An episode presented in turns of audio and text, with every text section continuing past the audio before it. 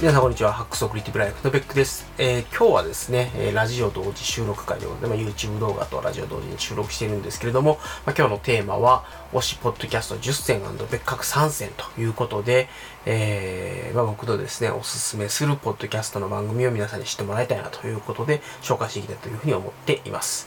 で、えっと、もともとこれの経緯というのが、ジャパンポッドキャストアワード2022というのがですね、今開催中で、まあ、そこにノミネートされている作品というのをちょっと見てみたんですけれども、そうですね、僕の好きなポッドキャストがほとんどそこに残ってなくて、これはやばいぞというふうにちょっとショックを受けまして、じゃあですね、まあ、僕が勝手に紹介してしまえということで、まあ、僕のですね、好きなポッドキャストを皆さんに知ってもらって、えー、ちょっとでもですね、そのポッドキャストの人気が上がって、まあ、もしかしたらそれのちょっとの差でですね、来年、ポッドキャストアワードになんか、何かしらノミネートされたり残ったりしたらいいな、みたいな感じで、まあ、あの、ね、ちっちゃな力でもですね、えっと、応援するに越したことはないだろうということで、えー、零細ポッドキャスト、零細ブロガーながら、えー、僕のですね、推しているポッドキャストをですね、えー、皆さんに知ってもらって、その人気上昇にいいですね、して帰りたいなと思った次第でございます。今回はですね、このポッドキャストと YouTube、だけではなくて、ブログにもですね、今回ここでお話した内容に近しいことを載っけていこうかなとで、えっと、今回ですね、このポッドキャストと YouTube の方では13選といいますかね、えっと、ポッドキャスト10選と別格3選という形で13個ポッドキャストを紹介するんですけれども、あの、ブログの方ではですね、えっ、と、もう、あと17個ぐらい紹介して、全部で30個ですね、紹介しています。えー、もしですね、えっ、と、今回紹介する13個以外のものも知りたいなと思われた方のブログの記事への URL 貼っておくので、そちらの方ぜひですね、チェックしていただければ、あの、僕が購読しているほぼ全、えー、ポッドキャストがそこに書かれておりますので、そちらチェックいただければ幸いでございます。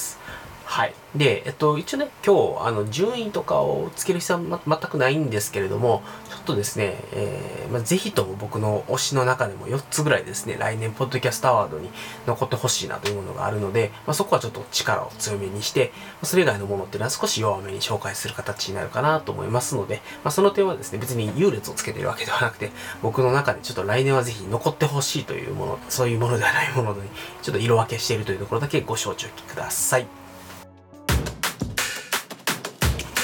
はい。ではですね、え、早速いきたいと思います。まずですね、えー、次こそジャパンポッドキャストアワードで何らか賞を取ってほしいポッドキャスト4000ということで、4つですね、ちょっと僕の激推しのポッドキャストを紹介したいと思います。そして、もう先に言っておくんですけど、あの多分、ポッドキャスト知ってる人だったら、まあ、知ってるわいっていうような番組がまず出てくるので、その点をぜひご承知おきください。えっ、と、ハードルであまり上げたくないので、はい。はい。ということで、えー、いきたいと思います。まずは、あの、勝手にショーの名前付けてるんですけど、個人的対象ということで、えー、まあ、グランプリはですね、ゆとりっ子たちのたわごとというね、えっ、ー、と、ポッドキャスト番組に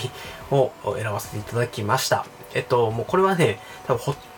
こう、ポッドキャスト聞いたことある人はほとんど知ってんじゃないかなっていうぐらいもうメジャーな番組で、ななぜもう累計リスナー数35万人なんで、えっと、まあ僕からしてみたらもう、ほぼ芸能人みたいな位置づけの人たちです。はい。僕もね、このユートタワーもう3.5年ぐらい、まあ3年半ぐらい聞いてるんですけれども、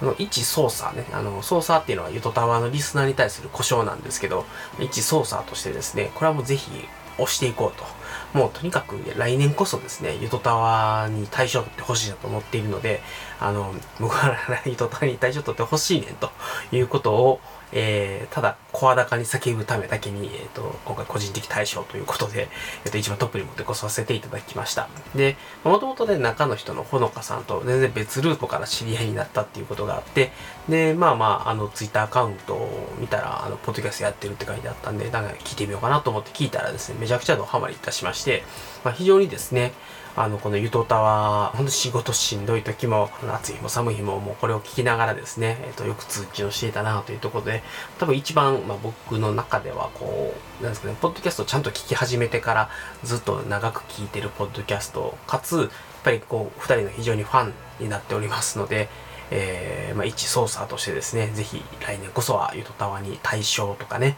あるいは、まあ、エンタメ賞ですかね、あたりを取ってほしいなとはちょっと思っていますと。で、えっと、かりんさんとほのかさんっていうお二人がやられてるんですけども、かりんさんの方がなんかこう、しっかりしてて、よく喋られて、まあ、話の組み立てもされてる感じではあって、まあ、かりんさん主体なのかなと思いきや、あの、一番のですね、爆弾を投下してくるのはもう一人のほのかさんであるみたいな、なんかこう、こういう意外性のある良いコンビなんですよ。なんで、えっと、ぜひですね、あの、どんだけこの、僕、まあ、もともとそのほのかさんっていう人知り合いだったんですけど、ほのかさんがやべえかっていうのをこのゆとたを聞いてもらってですね、こいつはやべえぞというのをぜひ皆さんにも感じ取っていただければ幸いでございます。ということで、来年こそね、ゆとたわ大賞を取ってもらえるように、えー、改めて、頑張れゆとたわという意味で、えっ、と、個人的大賞に押させていただきました。では次にですね、えー、個人的エンタメ賞ということで、どんぐり FM。もう、なんていうんですかね、ななんでどんぐり FM が今回は今までのね、えっと、電動の作品も一応全部チェックした上で、これ、どんぐり FM が一度もノミネートに入ってないぞというところが、もう、なんていうんですかね、日本七不思議じゃないかっていうぐらい、こう、謎なんですよ。あの、僕の感覚だとどんぐり FM って多分今日本で一番メジャー、まあ、ゆとたわかどんぐり FM かぐらいのですねポッドキャストなんじゃないかなと思ってたのでなんでどんぐり FM 入ってへんねやろと。まあなんていうんですかね。えっとラジオで言えばオールナイトニッポンみたいなもんですよ。どんぐり FM って、まあ、なんで入ってへんねやろなっていうのは本当に謎だったんで。まあなんかもしかしたらちょっと実は事情があるのかもしれないんですけどあのせめてノミネートしてほしいなっていうところがあったんでそこがねなんか今回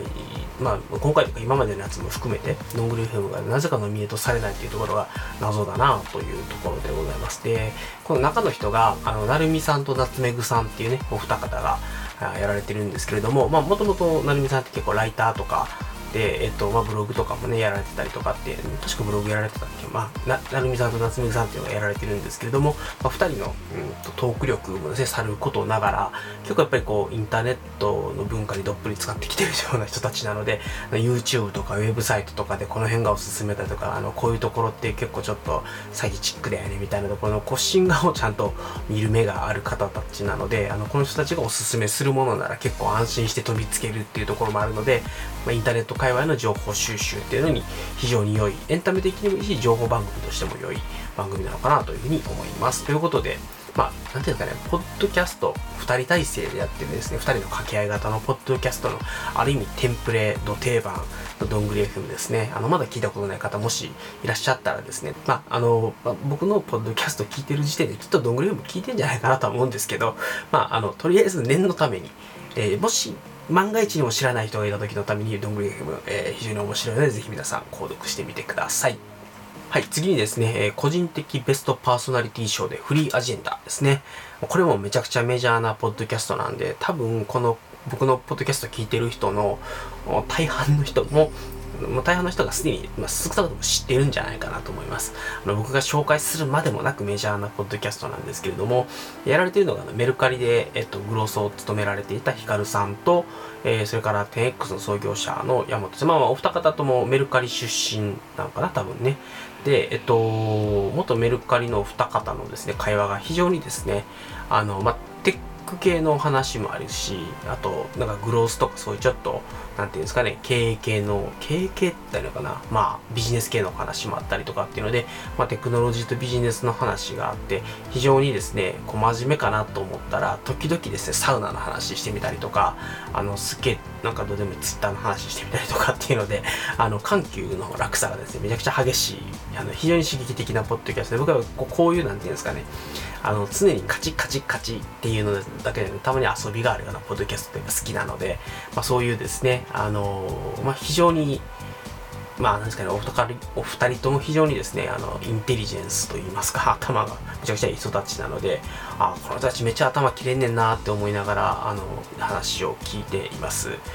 はい。で、えっと、ヤモッティさんの方は、あの、10X っていうですね、あの今めちゃめちゃライジングしているスタートアップなんかネットスーパー系のなんかアプリというかサービスというかを、はい、提供されている、まあ、プラットフォームを提供している会社というべきなのかな。なんですけれども、なんか非常にですね、あの DX っていう会社名の方でもしかしたら知ってる人もいるんじゃないかなというふうに思います。まあ、もうこの番組の一言で言えば、とにかくこの人頭の回転早いな、みたいな、そういうできる人たちのですね、会話を盗み聞きできるというのがもうまさにこの番組の魅力なんじゃないかなと思いますので、えー、ぜひですね、聞いてみてください。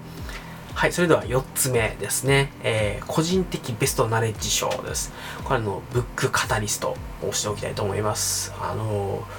ちょっとね、ここまで紹介してきたこう3つのポッドキャストがですね、まあ、なんていうんですかね、えっと、まあ、いわゆるメジャー系なんですよ。で、ブックカタリストもメジャー系はメジャー系だと思うんですけど、やっぱりまだまだ知名度で言うと、我々ライフハック仕事術知的生産界隈、まあ僕ちょっと知的生産界隈っていうと怒られそうなんですけど、まあライフハック仕事術系のブログとか、あの、そういうことをややって、情報発信をやってきた人間からすると、まあその中のですね、今一番こうメジャーになりそうなコンテンツがこのブックカタリストなので、これはもうぜひ激推ししておきたいなというふうに思います。あの、やられてるのが、倉下忠則さんと、えー、ゴリゴさんですね。の2人がやられているんですけども、まあ、倉下さんとにかくもう人文関係の知識がむちゃくちゃ半端ないわけですよ。で、えっと、でゴリゴさんもですね、そのエバーグリーンノートとか、ゼッテルカステンとか、まあ、そういうちょっと、まあ、いわゆる PKM、パーソナルナレッジマネージメントとか、そういうことに非常に興味がある、まあ、ランベターとか、ああいう本とかを読んで、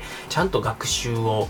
して自分の血肉にするか知識を血肉にするかみたいなことをすごい興味を持ってやられてそういう情報発信もされている人なのでこの2人の組み合わせはねめちゃくちゃやっぱり刺激的ですね。まああの何ですかねゴリゴさんがもともとそこまで人文に強くない雰囲気だったんですけどあのそういう本を読んで俺こういうこと学んだぜみたいなのをそのカタリストの中でゴリゴさんが話をするとそこにクラスさんがその本とはまた違うところから情報を引っ張ってきてこうアドしてくれるみたいな感じでこのね2人の掛け合いがとにかく面白い。それはやっぱりゴリゴさんがその本から学んでくるその学びのプロセスそのものも非常に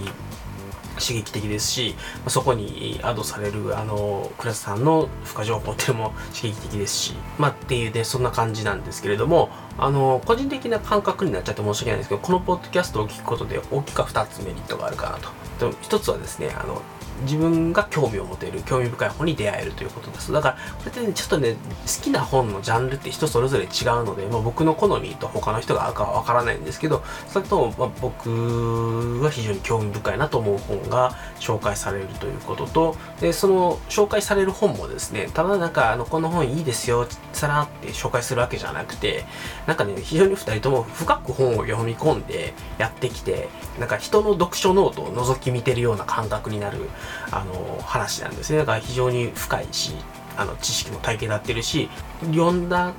感想というよりはインサイトに近いようなあの内容というのをお話ししてくれるので本を読まなくてもその本を読んだ気になれるっていうぐらいですね、あの非常にその紹介の内容も濃いので、まあ非常に良いと思います。なのでその本を読んで、あのブックカタリストではこういうこと言ってたからけど、あ、こう、あ、なるほどね、こういうことなんだ、みたいな感じで、だから本を初めて読む本なのに、なんか一回ちょっと軽く読んだ後にその本をもう一回読み直すぐらいの感覚で、あの本読みができるので、あの、まあ、非常にですね、読書をするモチベーションも上がるし、まあ、非常にですね、この番組自体を聞くと読書したいなって思えるし、その読書をした時に得られるものの大きさっていうのも、このポッドキャストを聞いてから読んだ方が多いんじゃないかなというのはちょっと感じるところではあります。なので、まあ、あの、良い本と出会える、そして紹介されている本について非常にですね、えっ、と、大枠だったりとか、あの、インサイトだったりとかっていうのを得た上で読書に臨めるっていうことが、まあ、非常に良い本な、あ良いポッドキャストなんじゃないかなというふうに思います。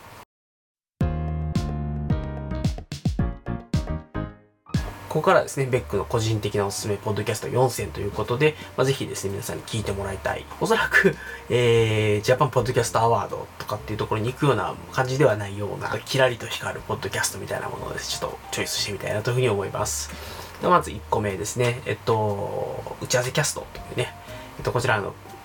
先ほどの倉下忠則さんがやられている、個人的にやられているポッドキャストの方で、あの、タクさんというですね、あの、アウトライナーに非常に造形が深い方がですね、よくゲストに来られるんですけれども、あの、この二人がですね、まあ、多分、日本で最も知的生産について考え続けてる、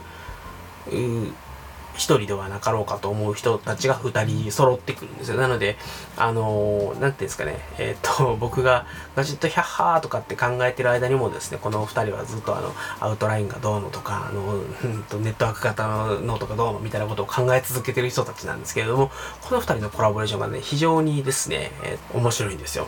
まあ、非常にハイコンテクストかつマニアックですよね。アウトライナーとはみたいなことは一切抜きにしていきなり、いや、 WorkFlowy はこれこれこうで、 Obsidian はほにゃららでみたいな感じで、もうさも世の中一般の人たちが WorkFlowy と Obsidian を知ってるかのような感じで話をされるので、まあ、あの、当然、時々はあの、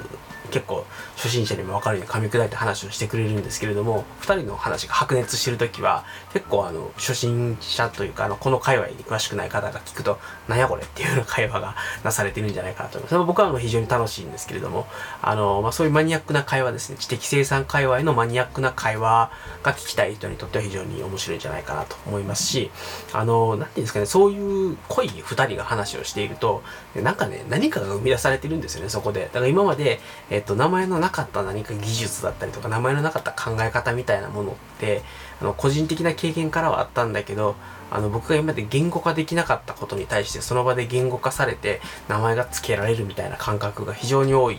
番組なので、なんか知的生産とかに興味ある人はですね、ぜひこの打ち合わせキャストは聞いてもらうといいんじゃないかな。特にたくさんがゲスト会のやつを聞くというのがいいんじゃないかなというふうに思います。はい、えっと、次は仕事のキャストですね。あの、ブログ仕事の、仕事を楽しくする研究日誌というね、まあ、あの、ご存知の方はご存知だとは思うんですけれども、ブログ、ライフハック、仕事術界隈のですね、ブログメディアの中ではもう、まあ、本当に超大御所、中の大御所ですね、そこの大橋悦夫さんと佐々木翔吾さんが2人でタッグを組んで、ポッドキャストを始められたと。いうことで、これはもう、もう、もう間違いなく面白いですよね、ということで、あのー過去にね、何度か2人のご講演とかセミナーとか、まあ、あの参加させてもらったことがあるんですけれども、そういう改まった場ではなかなか見られないようなですね、2人のですね、ライトな雑談、掛け合いっていうのが、まあ、非常に面白いし、まあ、それってやっぱりちょっとセミナーとかでは見られない光景なので、感覚的に言うと、そういうイベントに参加をして、懇親会に行って初めて聞けるような話。も懇親会行ったら大橋さん、佐々木さん大体テーブル分かれてるんで、あの、この二人が揃って、この二人でやる神々の遊び的な雑談を聞けるっていうのはですね、非常に面白いですし、あの、大橋さんがと佐々木さんでちょっと違う方向にぶっ飛んでるので、大橋さんがですね、あの、いや、これはこうでこうでって話をした時に、佐々木さんが、はあ、そうですか、私には分かりませんが、みたいな感じの合図を打つのを見て、いや、なんかすごいな、みたいな、面白いなっていうのを、この二人の掛け合いはね、なかなか、あの見れないんで非常に面白く見させてもらってますということで仕事のキャストですねあのライフハック仕事術ご興味ある方だったら楽しめると思いますのでぜひ聞いてみてくださいはいで、えー、次、五流語キャストですね。えー、3つ目ですが、五流語キャスト。これはですね、えっ、と、ゴリゴさん、あの、先ほどブックカタリストで紹介したゴリゴさんですね。えー、奥様の春菜さんと一緒にやっているポッドキャストなんですけれども、これがですね、結構このガジェットとか、あの、デジタルサービス系のですね、あの、紹介をするポッドキャストとしてはかなりメジャーな方で、あの、おそらくこの、いわゆるライフハック仕事術界隈にポッドキャストブームを持ってきたのはこのゴリゴさんなんですよね。で、僕もゴルゴキャストを見て、えー、ちょっとポッドキャストやりたいなと思って、このベックサックスレディを始めたぐらいなんで、まあ、ある意味、あの、僕が始めるきっかけをくれた番組になるんですけども、ガジェットとかね、アプリとかをまあ紹介するポッドキャストではあるんですけれども、例えばね、あのゴリゴさんとかが、あの急になんか NFC タグにはまってみたとか、あの、キーボード自作してみたみたいな感じで、Amazon のセールで何々を買ったみたいな、そんな話一切ないんですよ。結構 いつもマニアックなですね、あの、名前も聞いたことないようなメーカーのですね、ロボット掃除機使ってみたら意外に良かったよみたいな、ぱりそういうですね、あの、なかなか他では出会えないようなガジェットとかサービスとかっていうものを、やっぱゴリゴさんが、あの自分が使ってみて本当にいいものをやっぱり紹介してくれるっていうのもあるし例えば Obsidian っていうですねあのマークダウンのテキストエディターネットワーク型であのノートとノートの間でリンクをまあ貼っていくような形でノートを作るですね Obsidian っていうノートツールがあるんですけど、まあ、それもですね僕ゴリゴさんのブログで初めて知って使い始めましたしなんかそういうですね、えっと、新しいガジェットサービス、そしてオブシエの使い方等々、なんか他のポッドキャストでは得難い情報というのが得られるも唯一無二のポッドキャストになりますので、僕は結構ですね、えっと、ゴリゴキャストは新しいエピソードが来れば必ずそれを先に再生する他のやつがあったとしても必ず先に再生するぐらいですねこのポッドキャストは必ずですね聞いております。でえっと個人的おすすめ4つ目ですね、えー、足利キャストですね。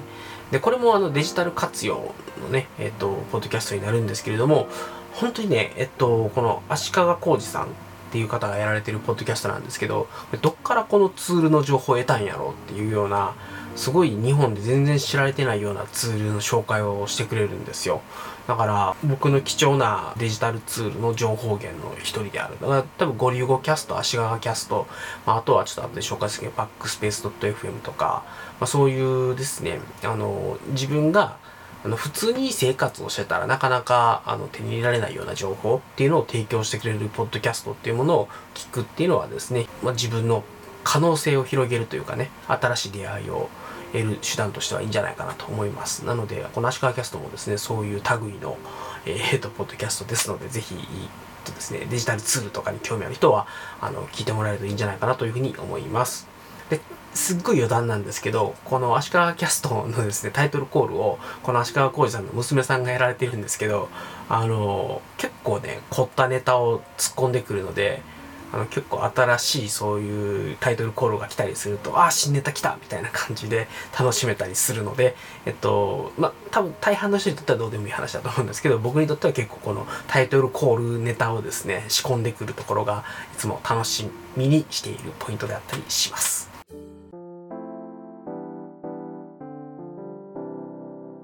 次にですね、これ10選と言いながら今まで、えっと、4つ4つですね。なんとか賞で4つ。そして僕の個人的なおすすめ4つ。で、あと2つ残ってると思うんですけど、これは実を言うとですね、えっと、僕の推しのポッドキャストが2つ、ジャパンポッドキャストアワードにノミネートされていたので、一応それもですね、紹介しておこうかなという感じです。一つ目がですね、超相対性理論というポッドキャストになります。こちらはですね、あの、古典の深井龍之介さんという、まあ、あの、古典ラジオのセメインパーソナリティやられてる方なんですけど、が、あの、お二方、あまあ、お友達と一緒にやられてると。で、渡辺さんと荒木さんという方なんですけれども、とにかくですね、この3人むちゃくちゃ頭がいいんですよ。あの、先ほどのフリーアジェンダの時にちょっとお話したと思うんですけど、ヒカルさんとヤモッティさんは頭が切れるっていう感じなんですね。この深井さんですね、えっと、深井龍之介さんと渡辺さんと荒木さんの会話は、どっちかというと、こう知識がむちゃくちゃ豊富や。別に、倉下さんみたいな感じですね。えっと、物語タリストの。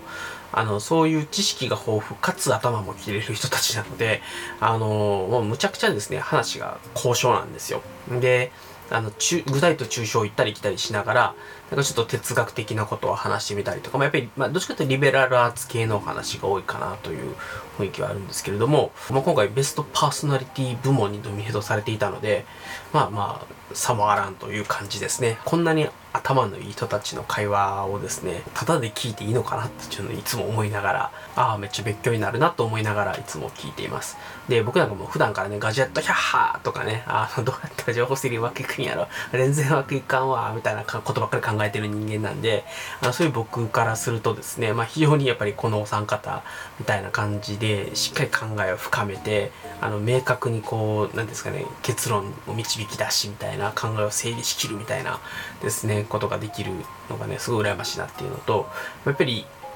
なぜこうお三方とも教養があるので、僕も教養のある大人になりたかったんだけど、まあ、気がつけばですね、無教養の、まあ、アラフォーになってしまったということで、いや、あの、こんな立派な大人になりたいなっていつも思いながら見ています。多分お三方とも僕より年下です。はい。えー、なんとかね、アラフィフになるまでには、あの、このお三方の今ぐらいのレベルになれたらいいなって思いながら、日々精進していきたいというふうに思います。で、えっと、10選の最後はですね、チャポンと行こうというね、あの、北欧暮らしの道具店の店長の佐藤さんとスタッフの吉部さんがやられている番組なんですけれども、まあ、これはですね、もうとにかく、もう一言で言ったらザ癒しですね。はい。あの、お二方が非常に、まあ、なんていうんですかね、あの、まあ、トークがすごいですね、あの、日常的なことを心地よいトーンでお話をしてくれるので、日曜日の夜とかね、月曜日の朝とかね、これを聞くと、あ、今週も1週間頑張ろうって、ちょっとね、気持ちを切り替えてほっこりした気持ちになりながらですね、仕事に臨むことができるので、まあ、一種の僕のですね、お休みモードから仕事モードに切り替える時のスイッチの役割を、このチャポンと移行が果たしていると。ウェルビーイング部門っていうところで、えっと、ノミネートされていたんですけども、これもさもあらんですね。はい。これはね、完全にウェルビーイングですね。あの、ぜひですね、癒しを求めてる方、チャポンと移行聞いてみてください。おすすめです。はい。えっと、じゃあ、プラスアルファね、別格の3点いきたいと思いますけれども、え1つ目が、もう古典ラジオです。これはもう言わずもがなですね。2020年、21年、両方とも一応なんかノミネートされてて、20年の対象とってるんですね。まあ、本当にもう僕が言わなくてももうほぼ今多分日本でナンバーワンのポッドキャストなんですかって言われたら古典ラジオなんじゃないかなというぐらいですね。大人気のポッドキャストだと思います。で僕はあの去年うつ病で、えー、休職1.5ヶ月ぐらいしたっていう話ちょっと前回したんですけれどもあのこの期間ね本が読めなくなったりとかあの知的好奇心とかこう学習意欲っていうものが完全に減退しきっていたんですね。で本が読めなくなったんですよ、まず。で、えっ、ー、と、何かを勉強するってていうこともできなくなって、もう全然頭が働かなくなってたんですよ。で、そういう時に唯一この古典ラジオだけが聞くことができた。だから、えっ、と、オーディオブックとかもね、聞こうとしたんですけど、オーディオブックが全然聞けなかったんですよ。なんで、えっと、この古典ラジオを聞いて、あ歴史面白いな、古典ラジオ面白いなって思いながら、唯一ですね、僕のその知的好奇心の最後の一本の糸が、この古典ラジオのおかげで残り続けて、えもうひたすらですね、この休みの期間中、古典ラジオと、あともう 先ほどのゆとたわですね、この2つをヘビーローテーションしてたんですよ。で、あの古典ラジオに至っては、あの、最初、バックナンバーを全部聞き直して、で、サポーター会員っていうのになって、で、最新のエピソード、そうすると一気聞きができるんで、その最新のエピソード一気聞きして、バックナンバー全部聞いて、もう多分ですね、去年の7割、8割ぐらいのこう耳から何かを入れるっていう時間は古典ラジオを聴いてたんじゃないかなっていうぐらいヘビーローテーションしてました。で、まあ、やっぱりそれのおかげもあって、給食開けて、まあ、しばらく時間かかったんですけど、古典ラジオをずっと聴き続けていくうちに、だんだんオーディオブックも聴けるようになり、だんだん本も読めるようになりということで、まあ、知的好奇心とか学習意欲というものをなくさずに、最後ギリギリのところに踏みとどまって、さらにリハビリをさせてもらって、で、そういうですね、えっ、ー、と、まあ、知的活動的なことにですね、復帰をするというですね、道を残してくれたという意味で、本当にもう、なんていうかな、恩人のようなポッドキャストなので、非常に、えーと、思い入れがあるという意味で紹介をさせていただきました。で、えっ、ー、と、別格の2戦目ですね。えー、こちら、バックスペース .fm ですね。これはあの、ドリキンさんっていう非常に有名な YouTuber さんがいるんですけど、そのドリキンさんと松尾さん、これは最近よく西川善治さんも出られてるかなという雰囲気があるんですけど、まあちょっと、なんかね、いろんな方がパーソナリティやられてたりするんで、たまにドリキンさんとかがいない回とかもあったりするんですけれども、あの、まあそういうですね、あの、まあいわゆる、なんていうんですかね、インターネットカルチャーのこう真ん中にいたような人たちっていうのが結構こうワイワイやってるような感じのポッドキャストなんですね。で、えっと、テック系の話題がやっぱり多いんですけど、まあ、テック系の話題だけじゃなくて、例えばなんか007の話とか、なんかすごい、えっと、まあ、VR の話も面白かったですけど、アップルイベントの音楽はこれこれこういうあの背景がありましてみたいな、なんかそういうですね、普通にあのニュースを見たりとか普通に生活してるだけだと絶対知り得ないような物事の裏側の情報みたいなのを結構ですねこのマニアックな人たちとかあるいはそういうインサイダーとつながりのある人たちが人と人とのつながりがそのネットワークの中からしか取れないような情報みたいなものがポッと出てくるようなメディアっていうのはなかなか貴重なので、えっとまあ、効率の良い情報摂取とかするにはあまり向かない 長いんであの向かないメディアなんですけれどもあのここでしか聞けないようななんかここにやってくる集う人たちからしか聞けない話触れられない話、情報っていうのが、まあ、あるなっていう意味において、もう非常に貴重なメディアだなというふうに思います。なんで、まあ、あの、テック系に興味がある人とか、まあ、そのアップの情報とか、そういう Google がどうのとか、セスがどうのとかね、そういうのにご興味がある人だったら、ぜひですね、聞いてみていただくのがいいんじゃないかなというふうに思います。で、最後、13戦目と言いますか、えっ、ー、と、別格3戦目がオフトピックです。あの、まあ、さっきの、あえっ、ー、と、バックスペースもそうですけど、オフトピックもあの、もう殿堂入りしちゃってるんで、この先、えー、ポッドキャストアワードの方には出てこないんですけれども、で、オフトピックは、まあ、なんせ、この中の人のね、あの草野さんと,、えー、と宮武さんっていうお二方、まあ、両方お二方とも非常に知識豊富なんですけど宮武さんがねもう化け物かっていうぐらい知識量があって洞察も半端ないし例えば最近だと Web3 の情報だったりあの NFT の話だったりとかっていうのが、まあ、多かったりするんですけどその例えば YouTuber とか TikTok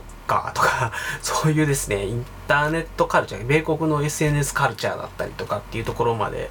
フォローしていたりとか、で、あの、そういう最新のですね、スタートアップ界隈のテックニュースとか、そういうものも話されてるんですけど、まあ、なんか、日本のニュースメディアとかに載ってこないようなですね、あの、情報というのがここから得られるので、あのオフトピックをとりあえずフォローしておいて、まあ、日本のね、いろんなテック系のメディアもフォローしたらいいと思うんですけど、オフトピックをフォローしておくことによって、日本のそういうテック系のメディアが取りこぼすような情報っていうのをオフトピックから取れるっていうね、ところがあったりするので、まあ、さっきのバックスペース .fm もそうですけど、バックスペース .fm はどっちかというとちょっとマニアックなというか、裏側系の情報が聞けて、オフトピックは単純に日本のメディアの